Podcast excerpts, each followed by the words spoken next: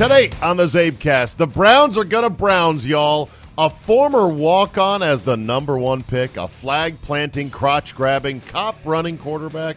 Is he really your savior? The NFL Draft Night 1 recap and react. Andy Pollin joins us today. Unique look at the Mike Francesa WFAN debacle. And all of that, and is there jello pudding in prison? If you've got 45 minutes to kill, then buckle up and let's go. Here we go.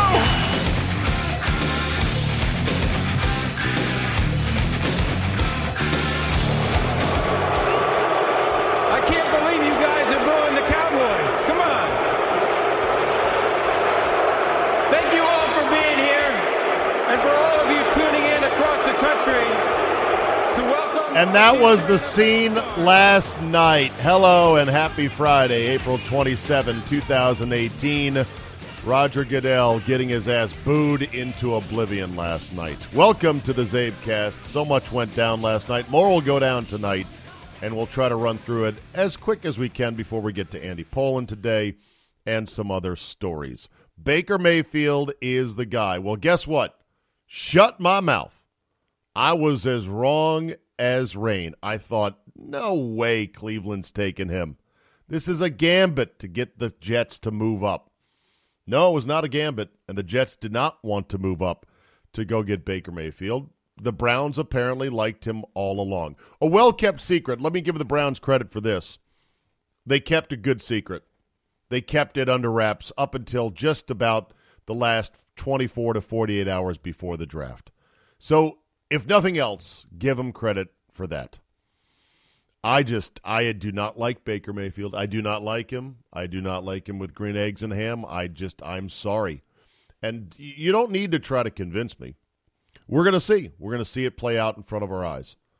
I don't like his attitude. He rubs me the wrong way.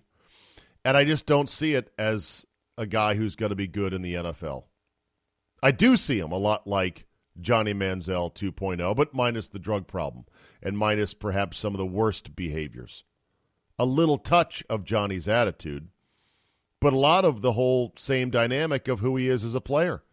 You know, a runaround guy, a make plays guy, a charisma guy from a league unlike the SEC where Manziel came. I mean, Manziel beat Alabama twice. At least he had that going for him. But you've got in Baker Mayfield a guy who plays in the league that regularly produces stat inflated professional frauds. So I am very dubious of that. Then the Browns took Denzel Ward, cornerback from Ohio State, who may be great. I don't know. He was a reach on most draft boards or on most mock drafts by about four to five picks. So, yeah. Many said the Browns, of course, fucked this up again because they had the top four picks and they managed to not get a single top five player in the top four picks. Some were saying Baker Mayfield and Denzel Ward were out of the top five in terms of the total prospects or the you know best players in the draft. That's what the experts say. Hey, the Browns might have nailed it. Who knows? But it's it's going to raise the stakes. There there is zero margin for error on anything that Baker Mayfield does. Period. Because of this. Because it was the Browns. And speaking of corners and you know the Browns trying things, you know they had supposedly the three toughest positions to fill, right? Our quarterback, left tackle, and corner. Well, the Browns nailed it on both left tackle Joe Thomas and corner in Joe Haden for any number of years. The two Joes were holding down their business with the Browns at supposedly the second and third most difficult spot to fill in the field, lockdown corner and left tackle, and yet the Browns still sucked. For the record, I think the best quarterback. Here's my order of how the quarterbacks I think will turn out in the long run in the NFL success wise. I think the best will be Josh Rosen. Although people are already starting to, you know, roll their eyes at him saying at first he was pissed he had to wait all the way until 10th. And that there's nine mistakes in front of me. Oh, fuck, for God's sakes. Really? So there's that attitude there, which uh, you know, as far as Josh Rosen goes and being too smart, this is the this was the best thing I saw regarding the whole he's too smart. And how can you say a quarterback is too smart? Danny Kanell, former quarterback, now doing Sirius XM radio, tweeted out, Can we get something straight? This whole teams don't like Josh Rosen because he's too smart thing. That's the dumbest, lamest take and couldn't be further from the truth. Teams are looking for smart quarterbacks. What they don't want is a smart ass quarterback. Ding, ding, ding. And that's what Josh Rosen comes off as, just a little bit. Talking about, I want more rings than Tom Brady. This draft night, I was pissed, man. There was nine mistakes in front of me. Some people don't like that. Depends on whose mouth it's coming out of. I bet if Baker Mayfield said it, there'd be more pundits going, yeah, I like it. But out of Josh Rosen, doesn't seem to be as popular. So I think Rosen will be the best. He probably landed in the best spot as well to succeed. I think Josh Allen will be pretty good for Buffalo. Lot to be said for a big arm in a place where the weather is legendarily brutal. And having played Josh Allen uh, in a college environment that included 30 mile an hour winds and freezing cold and snow and everything else, couldn't be a more perfect fit than Buffalo. And so he lands there despite the tweets that surfaced yesterday. Sam Darnold, again, I, I don't see it on him. He looks like another USC bust to me. Does not through a ton of picks, and and facially, I, he reminds me of like a Pixar character that is just one dimensional. He looks like a walking embodiment of duh. And I'm not saying he's dumb. He just he looks like a robot. He looks like a cartoon character. I don't know when I look at Sam Darnold. I'm like, what are you thinking, bro? Do you have any expressions? And of course, it was great to find out that his great grandfather or grandfather uh, was the was one of the former Marlboro men, and they showed a picture of him, his grand granddad Dick Hammer. How's that for a fucking great name, Dick Hammer, Marlboro man, and Dick Hammer in the photo they showed has the squarest of square jaws. And those bloodlines carried through down all the way to Sam Darnold. I, I joked going into the draft, I'm like, I can't trust a guy whose whose whose head is that square, whose face is that angular. Well, that was a joke, but now I know where he gets it from. He gets from old, from old grandpappy Dick Hammer, a big time athlete himself and Marlboro man. Speaking of uh, back to Josh Allen or Josh Allen for a second, Troy Aikman said on Josh Allen, quote, I think as a quarterback, when you're inaccurate, from my experience as a player and studying these guys for the last 17 years, you usually do not overcome that. Okay. I don't know what Troy Aikman's uh, study or his analysis is of the last 17 years of quarterbacks since he retired. My question on Josh Allen is this Was he inaccurate or did he have a low completion percentage? because that there's a big difference right there. There was a big difference in offensive schemes where they didn't throw a lot of screen passes at Wyoming, at uh, Louisville, and at Oklahoma, and at a lot of other schools like you know Baker Mayfield threw a lot of screens, maybe as many as ten per game. Yeah, it sounds like a lot, but you're throwing the ball 50 times a game there. So if he's throwing 10 screens a game, I'd love to see a stat that backs out any throw that a civilian could make. Like you and I, with modest athletic ability, on a quick screen, can drop back two steps and then flip it 10 feet to a running back or five yards, whatever. I would back out all of those throws for both, for, for any quarterback prospect, and then stack up the rest of the throws after that. Because those are throws that almost like don't even count because anybody can make those. Those should not count when it comes to accuracy. I know I should have done more research myself on Josh Allen. Well, maybe I'll do it now after the draft. There's nothing. There's no rule against that. Show me a statistic or show me some film of actual accuracy, accuracy, and if he is inaccurate placing the ball because of fundamentals or arm motion or whatever, then that's fine. I just wanted to know: did he have a low completion percentage or was he actually inaccurate, and how? So, and then I got Lamar Jackson and Baker Mayfield. Lamar Jackson with that Masters jacket suit was, boy, was that something.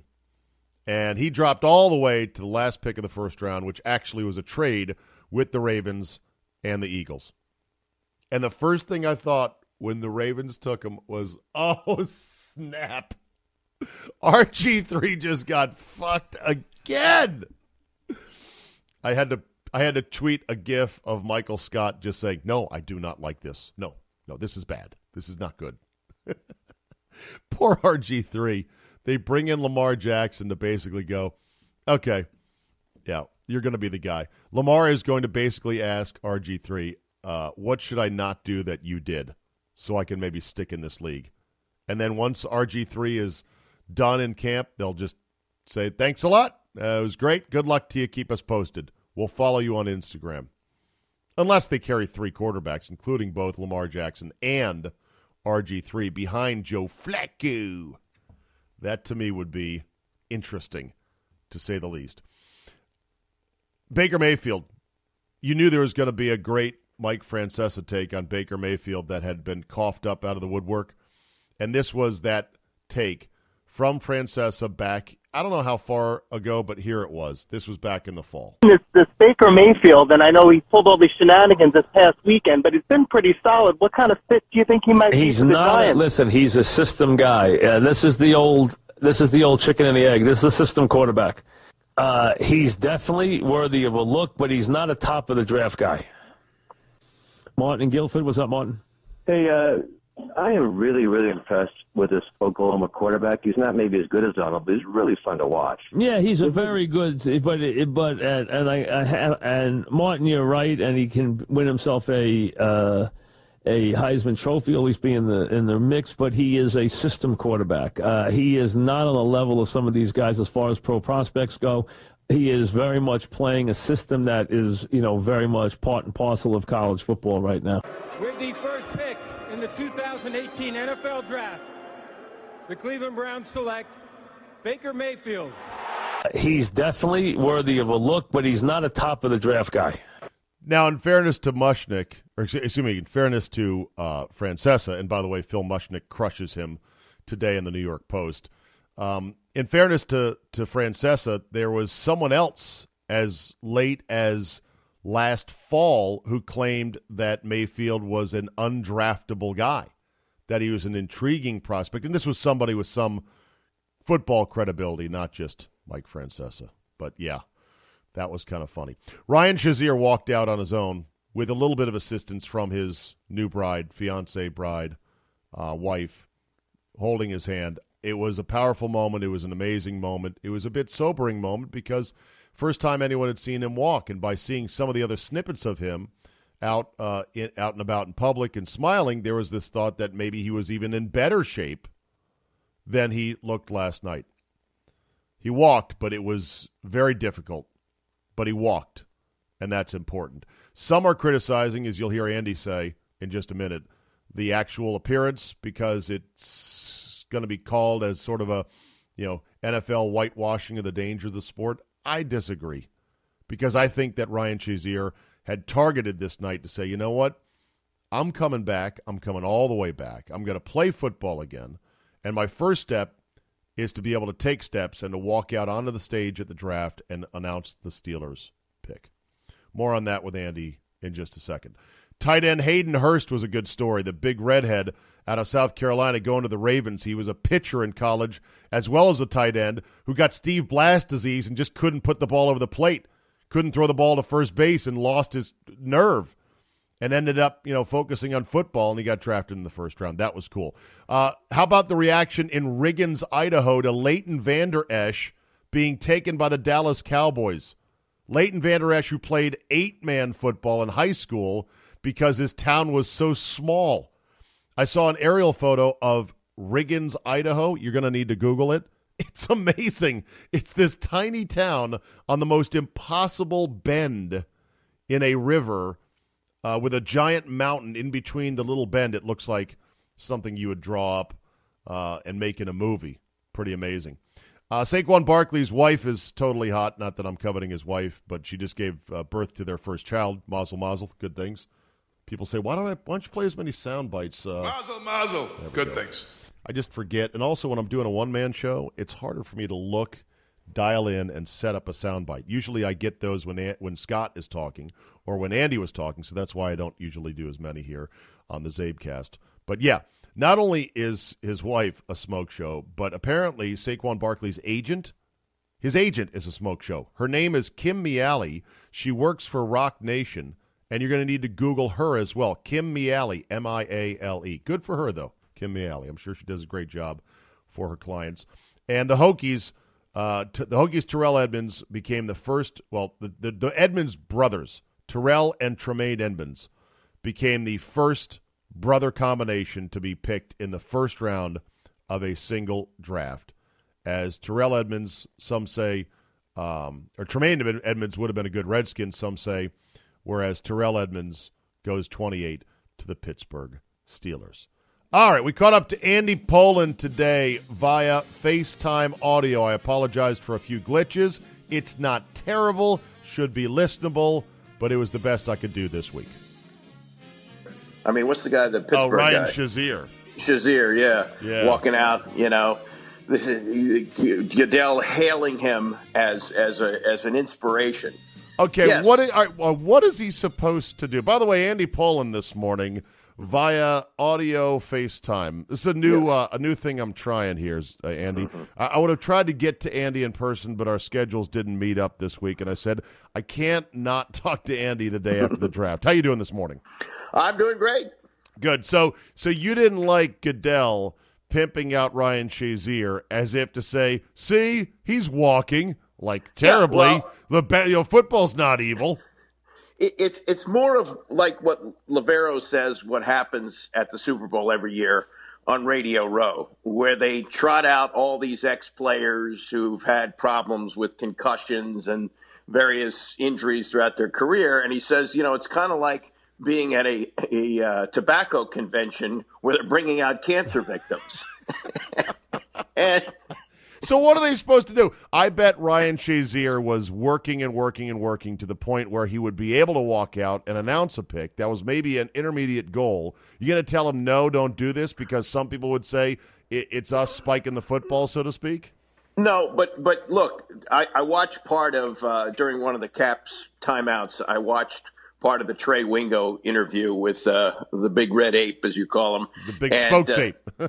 yeah. the red-headed spokes ape. Yes. Yeah, and you know he's pushing the old safe agenda, and you know not just in the NFL, but we're starting it in the Pee Wee leagues. Of course. And and so here you had a player who obviously did the wrong thing, things that you're taught in Right. Pee Wee League, Right. not to use your helmet that way. And hopefully he'll be able to walk again fine. He was walking with quite a limp last night. Oh, yeah. Uh, and he's talking about playing in the NFL again. I don't know whether that's realistic or not. But Do you, know, this think is- that's realistic?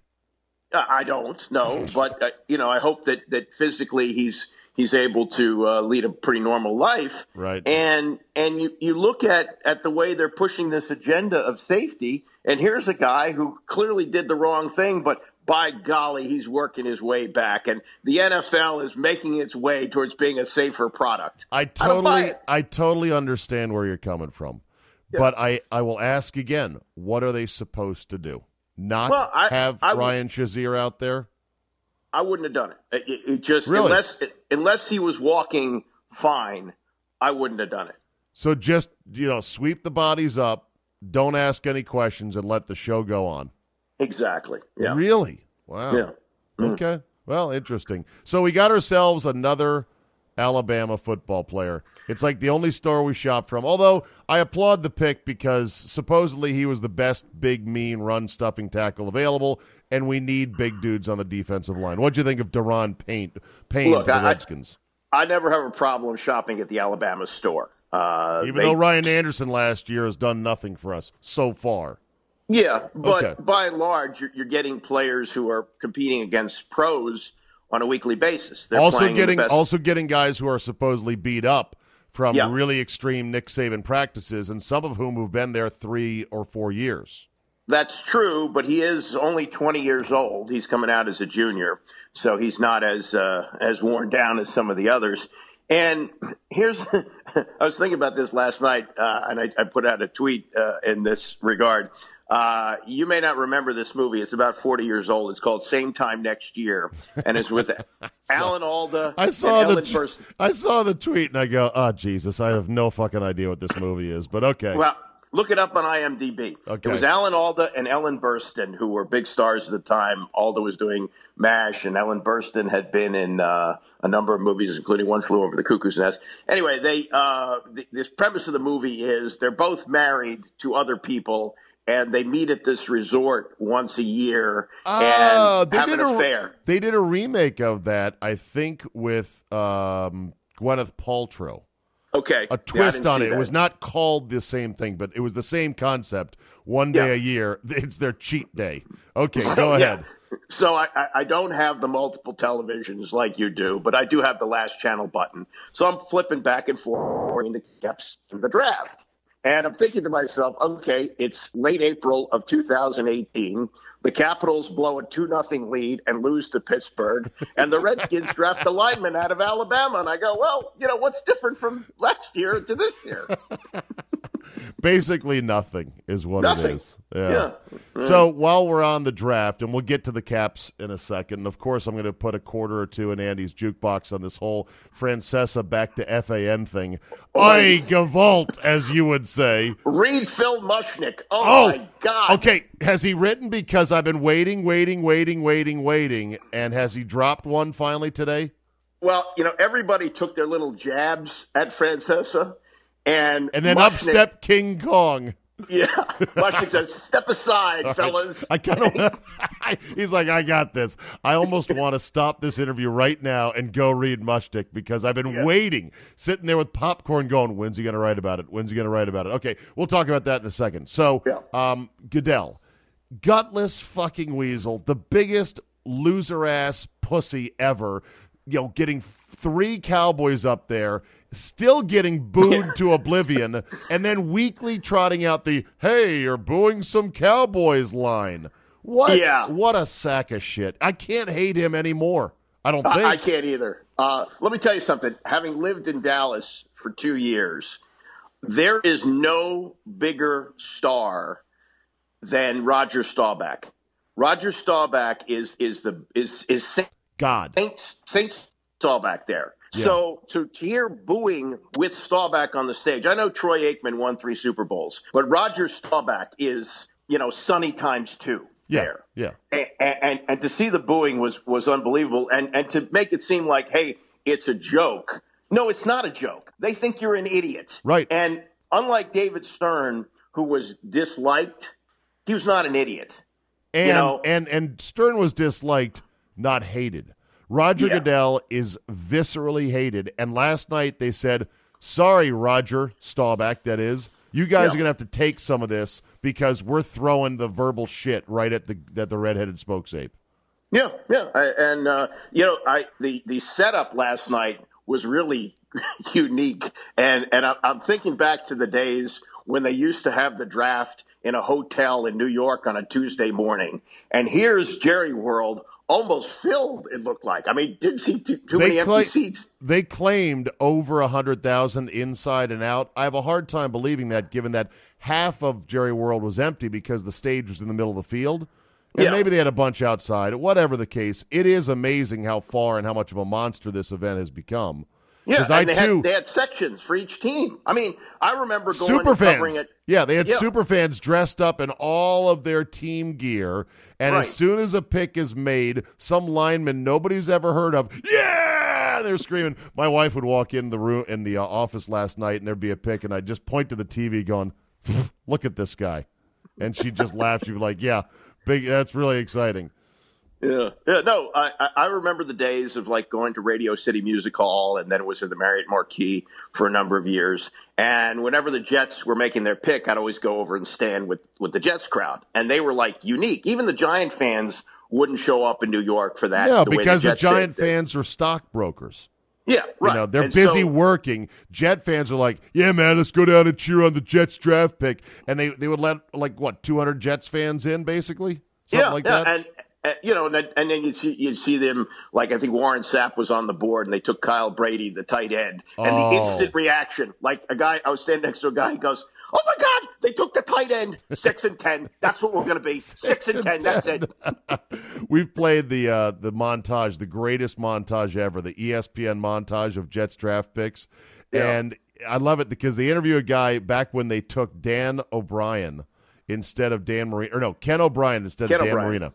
Dan Yeah. Marino, and the guy goes. Well, obviously, the Jets know something that uh, we we don't know ourselves because o- o- Marino was available.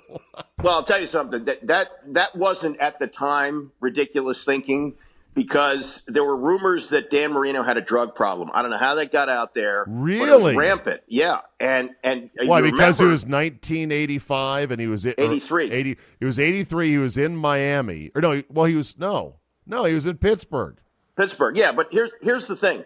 Uh, you remember Darrell Green was the, the last pick of the first round. The second to last pick was Dan Marino by the Dolphins. Mel Kiper was still putting out guides. He had yet to make his appearance on TV. The draft analyst for ESPN was Dr. Z, Paul Zimmerman. I played this bite yesterday. yeah, and Zimmerman said clearly the Dolphins don't understand what they're doing here. So he, he said, I don't know where he's going to get the right coaching down there yeah. because of the fact that you know they had Bill Arnsparger, and he's like, ah, is he really a prototypical, uh, Right. you know, Don Shula quarterback? Whatever the fuck that meant. Right, right, yeah. So it, I think the realization after that year was okay, Zimmerman watches pro football, but he doesn't scout these college guys. And that gave birth to Mel Kiper in 1984, and the rest is history. So you think Dr. Z's airball on on on that particular pick led to Mel? I think it, it was helpful. Yeah, I, I really do. Yeah. You're talking three networks now, Andy, that cover this. It spread over three days, and cities bid on hosting it in huge arenas or, like last year, on the steps of an outdoor building, and 80,000 people show up.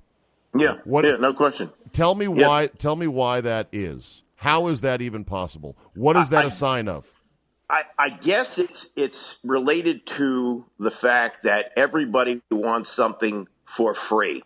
Like the thought of you're getting something just because you choose it. So another. Whereas okay. you know you know what I mean. So, So, like I these think- are. So this is a this is a uh, a free player handout ceremony. yeah yeah. I mean if, if if we had if we had even even free agency. Maybe maybe one day it will lead to this. The opening of free agency will have the same type of thing. But the fact that you okay, you are on the clock and you have this choice of thousands and thousands of players. Right. Who are you going to take? Right. And and there's that Christmas morning element to it as well. Okay, but so but so why do people then show up and dress up and actually make this such a huge attended event? because it's much like the caller to sports radio. The caller doesn't want to ask a question. The caller wants his own show. And and so these draftniks, they want to be on television. They want they want to be part of the draft show. Even though they are only most of them of the 80,000 that show up are not going to be on television. They like to be there. Speaking of free by the way, they do allow they allow people in for free. So that's Yeah. people think they're getting some slice of the NFL for zero dollars. Even though I bet Jerry, you know, charged for parking yesterday. Yeah, it's it's kind of you know it's a Woodstock element. You know, you're you're part of a happening, and and and look, Tribal they- thing, dress up, and you know, Yeah. hey, we went to the draft. It was a great time. Right, Oh yeah, what'd right. you do? Well, we stood around and then we watched a guy take Mike McGlinchey. Oh really? That was Yeah. a good time, huh? Yeah, no, it was awesome. and, and everybody becomes an expert too on the players. Oh, like for the, the- there was, uh, Oh, I think the Ringer did this, the oral history of of mock drafts. So as you as you listen leading up, all these people who who have never seen these guys play. I mean, everybody's seen Baker Mayfield play, okay, but to be honest with you, I I can only remember a game or two of seeing Darnold. And uh, and Josh Rosen, they played on the West Coast. They played late games. I don't watch those. Right. And and and everybody's like, oh my God, I, what are they thinking? They're taking this guy. Nobody knows. You- you talk to me in, in five years. You know. But you know what? Though people want to say with certainty, like when when Da'Ron Payne was picked, and I said on Twitter, "Good pick. We need beefy dudes. Welcome to the Redskins." People, of course, were like, "Yeah, you should have taken Edmunds uh, from Virginia Tech, or you should have taken uh, Derwin James from Florida State." Uh, you know, th- this guy tweeted me zero pass rush in college, three career sacks. Enjoy. And I'm Yeah. like, oh, where was he on your board?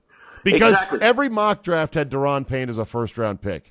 So Yeah. it's not like we picked some random dude out of Nowhereville State, right? Yeah, exactly. Did you see, by the way, I, I was watching at the beginning of the draft, Louis Riddick said something that I had never heard about the Sean Taylor pick. Did you? Did you I heard that, and I saw your tweet, and he claimed Riddick, who was in the uh, Redskins front office at the time, that they were set on Kellen Winslow Jr. Yeah. until the last minute, and then the night before they decided let's go ahead and or the day of, right? They decided let's take Right, Sean right. Taylor. Which, which, which really surprised me. Now I know Winslow was really pissed because he thought he was going to be picked by the Redskins, and I guess they led him to believe that. Okay. Also, over the years, didn't Gibbs kind of indicate that Clinton Portis made the call on taking Sean Taylor? you know, I I don't care about this shit as much as you do because this revisionist history is always going to shift like the sands, you know, I- on the beach. So it's like I don't know, but what Well, what but is- is what is po- significant if that's true?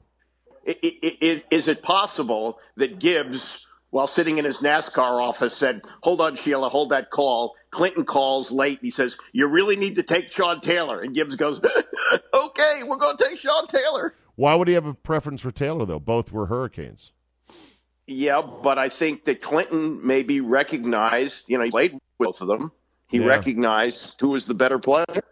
Well, I mean, it uh, other than the tragic ending, it worked out. It was the better pick. Yeah. So Yes, no question. Yeah. All right. Uh, Andy is joining us by FaceTime audio this morning. Apologize for some of the glitches. I just could not physically get to him this week. We'll do better next week, we promise. Let's go ahead and uh, pivot to this Mike Francesa fiasco at WFAN in New York City, where Andy Pollin opened the shop basically at FAN back in 90, what was it?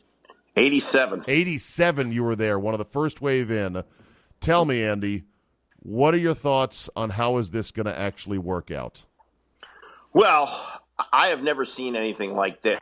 There have been uh, radio hosts who have returned to stations after absences, but I've never seen someone so reviled by the staff make Right. a return. Oh, yeah. Um, this and and even the program director from we you know I don't know for sure, Mark but the various things that yeah Chris I read that he, he he didn't want it to happen. Right. So. Francesa was able to go above them to the head of Entercom, who just bought the place. I mean, Entercom didn't take over the CBS stations until the first of the year.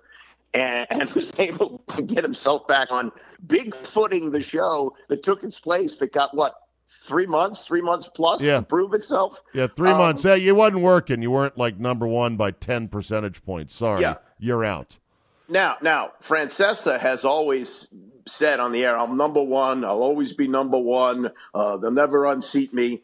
In his last book, even with this big farewell tour, which got all kinds of publicity, uh, he was number two in the last month. Right. So it's possible he comes back and he's number two. Now, you know this as well as anyone.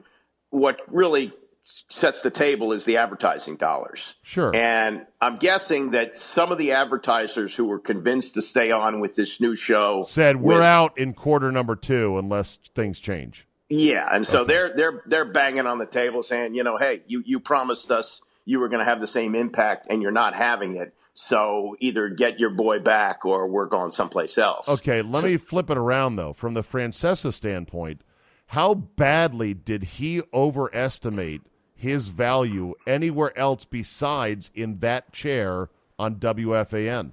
Like, Yeah, why did he leave in the first place? He's an idiot. Well, I, from what I, I I don't know this, but things that I believe, uh, I believe that he was offered a, a pretty significant pay cut to stay. And Really? his ego, yeah, his ego wouldn't allow it. So he said, okay, rather than accept the pay cut, I'm going to quote unquote retire, thinking that once he's a free agent, he's on the open market, people are going to be throwing money at him. Well, perhaps he forgot to read the paper last April when ESPN laid off 100 people and uh, and that there are a lot of openings that are not openings anymore. There are no jobs, and uh, and and a guy who was a bloated, uh, self-important liar. I mean, He did fall asleep on the air. Right. I don't believe he knew that, that Jerry World had a dome over it when he was saying the, the weather advantage favored Cowboys. I mean, it's a, a, never- a liar Right. of, of, of epic proportions. Yeah. And so people looked at him and said, you know, you're you're a bloated joke at 64. We're not hiring you for a lot of money. So he who went did back. Who, who did he think was gonna like? Uh, who did he think where what? Like I don't even. You're right. Like who was gonna hire him? yeah, yeah. He ESPN? thinking, he's ESPN, the NFL Network. He he just thought, you know, Oh. and his, his his football picks, which are always wrong. He thought, oh, somebody will want me for that. No, no, they don't. And people move on, and it's it's not the business that it used to be. So he And comes. so- he comes crawling back now. The staff hates him. There's already been the farewell tour. There's a certain percentage of his listeners that are like, okay, this guy's back now after I was all invested in his farewell tour. Fuck him. Is it going to work? Quote unquote work. Well, what do you what do you consider working? Now, here's here's what you need to know about Don Imus. Don Imus really made the fan. He made that work because he brought in major advertising dollars. And the ratings that Imus had, even in the heyday of WFAN in the in the 90s, they were never Yeah. that great, but the revenue was great. Yeah. And so Francesa, although he may not get to be number one Number again, one. his his rate his advertisers who have been loyal to him over the years may stay with him and they may continue to get the results that they want. And I, I read where it's a five year deal, so he's planning on working till close to seventy. That's interesting. Uh, Yeah. But if that happens, then you know it's a win for the for the radio station, and then they get the revenue and the ratings, which everybody makes such a big deal about, are not as important as people think. And if uh, if you're a young person looking to get into the business that you and I have made our career, and they see something like this, and they think about what if I was Chris Carlin, who left a good job in Philadelphia to come Yeah. up to this new opportunity in New York City, and then this happens in four months. What does it say to young people thinking about j- jumping into the snake pit that is sports radio? Good. Yeah, I mean, Good I- luck, I- right? I just uh, know know who you're dealing with. A bunch of fucking weasels, except for our current management at uh, the Team 980, whom I, I I love and are very professional.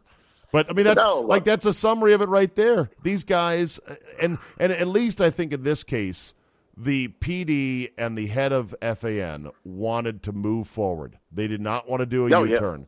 but Francesa was able to go over their heads and convince one person at the company to do this. yeah, And yeah. then he- those he- guys got steamrolled. Yeah, they did, and and you know, Francesa throughout the whole run with Chernoff, they butted heads. I mean, they they tolerated each other because it was good for business. Well, now Chernoff knows that there are tire tracks on his back from Francesa to get right. to get to where he wants to. I don't know how well that's going to work. On the other side of it, and as I said to you when this happened, this this idea of this afternoon show was never going to work. No, you did predict that. You said this thing is a disaster. Yeah, because look, Chris Carlin is fine. He he's a nice fella. He knows sports. He does very good radio nuts and bolts work.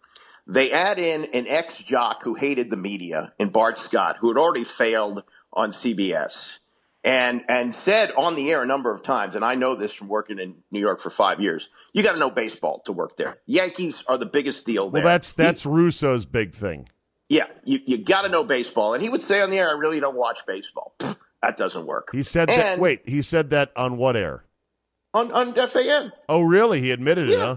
Yeah, and they would sort of like teach him about it. That was never going to work. Teach him and about then, it. Well, there's three outs uh, per inning, and if Yeah. you hit the ball in play, you're allowed to run as far as you want, but you might be caught off base. Yeah. Now, th- th- then there's then there's the woman element, and Maggie Gray. Yeah, they added Maggie Gray, who knows sports fine. The fabulous sports babe, you could say, had a, a little bit of success for a while, but never really sustained. In in all your years in this business, I've been in radio for forty years. You've been thirty years. Have you ever heard of a successful woman sports talk host? No, and they'll say it's because you know it's still an old sexist industry. That there'll be one because look at all look at Doris Burke and look at uh, what's her name on the the softball player on the Sunday Night Baseball and Oh, Jennifer. Yeah, but that, that they specialize in one sport. Here, here's the problem with women in sports talk radio. While most women will argue about the most nitpicky little things in the home, Yeah. they're really not interested in diving into a full-on debate about who should be the starting quarterback. just it, it just doesn't. you just don't doesn't- think that's in their DNA. That's a guy's No. DNA to argue about that shit. No, they they'll just say, "Well, he's better. He should play," but they won't go into the minutia that we're willing to do. So I didn't think that that was ever going to really work. Yeah, but she she didn't have to be the main driving arguer. She could have Yeah. just been a complimentary piece. But yeah, but but again, how many guys are tuning in at four I o'clock know. thinking, "What's Maggie Gray thinking about this trade?" I know, but I've always thought that a, a a woman who knows her sports and has some attitude and some sass and is fun to be around would be a killer thing to have on a sports radio show. Right, Like, but why she wouldn't you doesn't want have that. Every dude would be thinking, "God, I wish that was my sports girlfriend. That chick on the radio. She sounds hot. She's not Yeah. really that hot, but she sounds hot, and the fact she loves sports and is funny makes her even hotter." No, but she, I guess that's a to be, hard position to find. she wanted to be taken seriously, and also she had, I thought, an absolutely ridiculous take a few years ago, Which uh, while she was well, she was working for Sports Illustrated and doing some kind of a video podcast that, that would run on their website, and and she was talking about the Ray Rice situation. Oh God. And she, I think she even wrote this. She said, "Well, you know, this is really making me rethink my career choice." I'm What? thinking, why, sweetheart? You're you're not you're not involved in this. You're just covering it. I mean, come on. So, in other words, something unpleasant happened in a oh. related field to mine. Therefore, I'm going to run away from my related field that I like doing. Like, Yeah, like I'm bad shit happens in choice. bad shit happens in every field of life. Yeah, and and by the way, you know, the domestic violence, which is now finally being reported among NFL players, has been going on for many years. It got swept under the carpet back in the '80s, but it was happening. Right. Yeah. That that is pretty weak right there. I th- I think the the problem, as you say, like she wants to be taken seriously. Andy, you and I have never given a shit about being taken seriously. Exactly. As guys, we're there. We know, like wrestlers, we're there to be thrown off the top of a steel cage by a caller onto a table if it's good fucking radio. We're not hung up with, hey, man, you're disrespecting me or you're not taking my opinion seriously. It's like, all right, get in the cage and let's start fighting. Yeah, yeah, yeah. Well, I don't care. You want to rip me on Twitter? Yeah, right. As I like to say, I've been called worse by better. So Yeah. have at it. Okay, Exactly. if, I don't know how much time we should spend on the Caps and the Wizards. The Oh, yeah. Capitals last night just pulled another one of these. You've got to be fucking kidding me. Losing a two goal lead in about five minutes flat. Bing, bang, boom. 3 2 Penguins and losers. What do you have to say? Well, uh, what I was saying, I, I didn't see the two quick goals because it was around the Redskins pick. So Right. I was, you know, thinking, okay, when what's going to happen Andy, here? when are you going to get more than one TV? Now that you're moving, are you going to get Yeah. a room with three small TVs in it? Not huge, just small. well, Can I help you out on that? Yeah, so I'll, I'll Can see I- once we move. Can I help consult you on your new man cave in your new place? Well, you did consult on the uh, first big screen I bought, so maybe I, I'll go back to that. Well, Did I steer a, you wrong on that? It was four thousand dollars, and it Oh, had a bulb that had replaced for two hundred fifty bucks. But now that you can buy them for a dollar and a half, maybe I uh, I will. Is that to what you paid for your first one? It was four grand, yeah, uh, with a discount too. We got it from the uh, was the guy? that- And how big was it? it was uh, sixty-one, I think. And what, inches. what year was it? Two thousand four. Rear projection DLP high definition. No, not rear projection, but it had No, a no, it bulb. was. It was internal rear projection. Oh, okay. That's why those bulbs would shine a light up, and there was mirrors inside that box. It was a you know Yeah. pretty slim box, but Right. you were not high definition at the time, and I kept No, it was high def. It was called no no no no before you bought the TV, Oh no, no, I had a twenty-five inch Sony. right? And I kept urging you and begging you and pleading with you as an Yeah. early adopter of high def, and you finally bit the bullet. And once you had it, you were like, This is great. Oh yeah, yeah, yeah, yeah. No question. All right, so, Capitals. here- here's what I was thinking with with the disappearance of the two goal lead. It's something that you always say. There's nothing more dangerous than the NFL than a six point lead, less than two minutes to go. Yep. And and that's with the Capitals. Once they get a two goal lead, Look out. They're done. Yeah. yeah. Something to happen. Yeah. And uh, they work so hard for it. And Ovechkin gets a goal. Okay, and one more period. They just got to close it out. Boom, boom, shakalaka. And look, the Penguins. They're used to doing this nine times in ten years. Yeah. to beat the Capitals in Yeah. this round. Come on. All right. Uh, Wizards, any thoughts? Um, look, you know, th- they are a team built on three guys who are very, very good. Are they elite of the elite? Maybe Wall. Beal's very good. Otto Porter is is good but brittle. And here they are going in as we tape this, as they go into Game Six. Otto Porter may not even play because of a boo boo on his leg. Yeah. So, you know, is, is this a contending team? No. Can they beat Toronto? Maybe. But John Wall also needs to learn something. When you have home court advantage, which you work hard for all year to get the number one seed, you don't have to win a game on the road. John, by the way, you don't. If, if you're Toronto, Right. you don't have to win on the road. You're, you're incorrect on Was that. He so? said- what he was saying? What the series doesn't begin until the road team wins a game? no, he said, in order to win this series, somebody's going to win on the road. Oh, he said no, that, huh? No, yeah, no, Oh, John. That's not the way it works. That's that's why they call that Well. home court advantage. He- only he only went to Kentucky for one year. They would have covered Yeah, that. They would have covered the dynamics of, of a best of seven and home court advantage in year two at Kentucky. So Understood, understood, Yeah. yeah. Is uh, is Otto Porter going to become the next Juwan Howard? Just a nice guy, decent player, but overpriced grand piano that we cannot fucking move. Well, Juwan Howard was paid to be John Wall, basically. Otto Porter doesn't have to be that. But he's paid But- max dollars. Max dollars. Right, right. He's he's he's paid to be a number three alpha dog, and given his history with injuries, and also his willingness to shrink, like when Wall and Beal are hoisting up a lot of shots, he's fine with just running back and forth up and down the court without touching the ball. Well, you, I you said want the ball. I said last year, don't do it on this contract, and I was in the Yeah. minority, minority, minority opinion. What are you talking about? I'm like, I know it seems like a step back at the time, which it will be a step back, but I'm telling you, too much money for a guy who's the third wheel. Yeah, Oh, well. and, and brittle. All right, Andy, uh, good to talk to you, my friend. We'll catch up in person at some creepy parking lot location next week. Sounds good, Jay. Thanks, Andy. All right, talk to you later. Bye. All right, we'll close with this. You know, we're all too reliant on text messages these days, and I'm guilty of this as well. We are a texting society. But I do hate it in many regards, and I try to avoid texting whenever possible. Because to me, what text messages say basically are I don't want to talk to you. You don't deserve my time and my voice. And I'm not going to be accountable to you if we're having a particularly difficult discussion.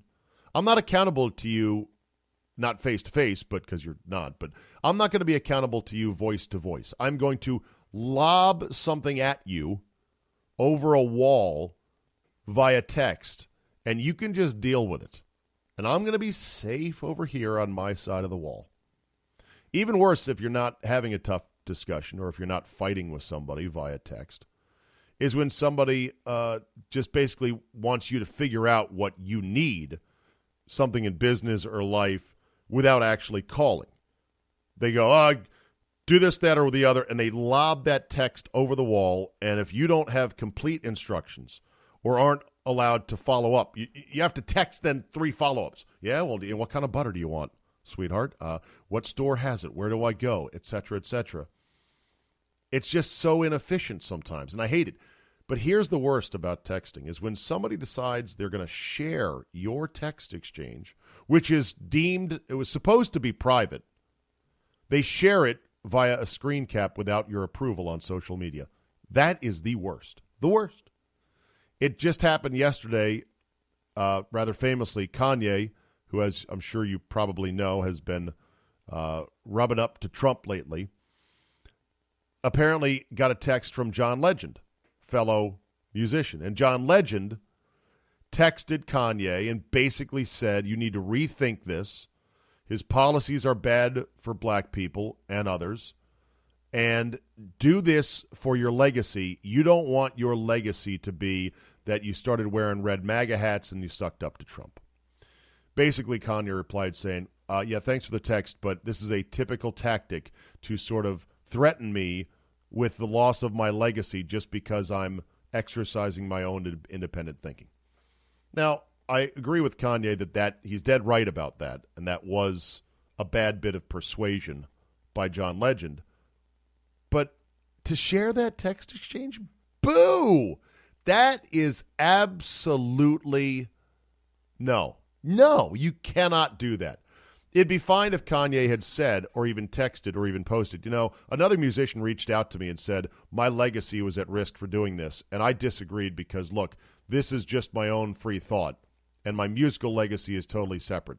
That's fine, but keep the other musician separate. Keep him out of it. Keep him at least anonymous. You don't need to drag what is a personal discussion into the public sphere. And even worse, don't don't be printing screen caps on social media of text exchanges. Boo. That's another reason why you, even if you're not famous or not a small, low level public figure like I am, you should never put into text anything that you go, hmm, if this was screen capped and then put on social media, would I be happy about it? Jerry Richardson is a pervert. He's selling the uh, Carolina Panthers story by Jenny Vrentas, SI.com, in which the woman who came forward to say that he was creeping me the fuck out and was, you know, really sexually harassing me. She included some notes that Jerry Richardson had written to her that are completely and utterly fucking creepy. You can read the story at si.com. Look for it. Uh, search for Jerry Richardson there. So he's selling the team he's getting out. And yeah. Bill Cosby's going to jail apparently, if he doesn't die before his appeals run out, and he's going to appeal these verdicts yesterday, or this verdict yesterday on these several charges, and he's 80 years old, he's not in the best of health. Uh, this is, wow. Bill Cosby's going to jail. All started only four years ago when Hannibal Buress came out in a comedy routine and basically called Cosby a rapist. The first Cosby trial happened and was a hung jury prior to the Harvey Weinstein revelations and the Me Too movement. Post that, guilty. And you know that Harvey has to be shitting bricks right now, thinking, oh no, they're coming for me. And speaking of coming for me, I guess someone's coming for Tom Brokaw. Tom Brokaw has been accused of sexual harassment by a former correspondent at NBC. Tom Brokaw. Just let that one soak in for a second. Good luck, Tom. That's all I can say. I don't know. I, I, I saw a little bit of the accusations from the correspondent, whose name I now forget if I can think about it. Um, you know, she went on camera to talk about it. It was many, many, many years ago. Tom Brokaw's been married for a long time, and he is sort of like the most trusted guy in America if this wave is going to take Tom Brokaw down, then it's going all the way to the top in Hollywood. It's going all the way to the top in in you know pop culture. It's going all the way to the top. Tom Hanks, Tom Hanks, come out now and just admit you were a creep and you sexually assaulted somebody or sexually harassed somebody. Because if he can claim, bro- I mean, look at Cosby, Brokaw. What's next? What's next? All right, that'll be a wrap for today. You know the drill. Tell two friends and play this at full volume out your car window. Leave a positive review. Download and subscribe at all the major podcast outlets. And as Mike Tyson once said, everybody has a plan until they get punched in the face. Thanks for listening, and we will see you next time.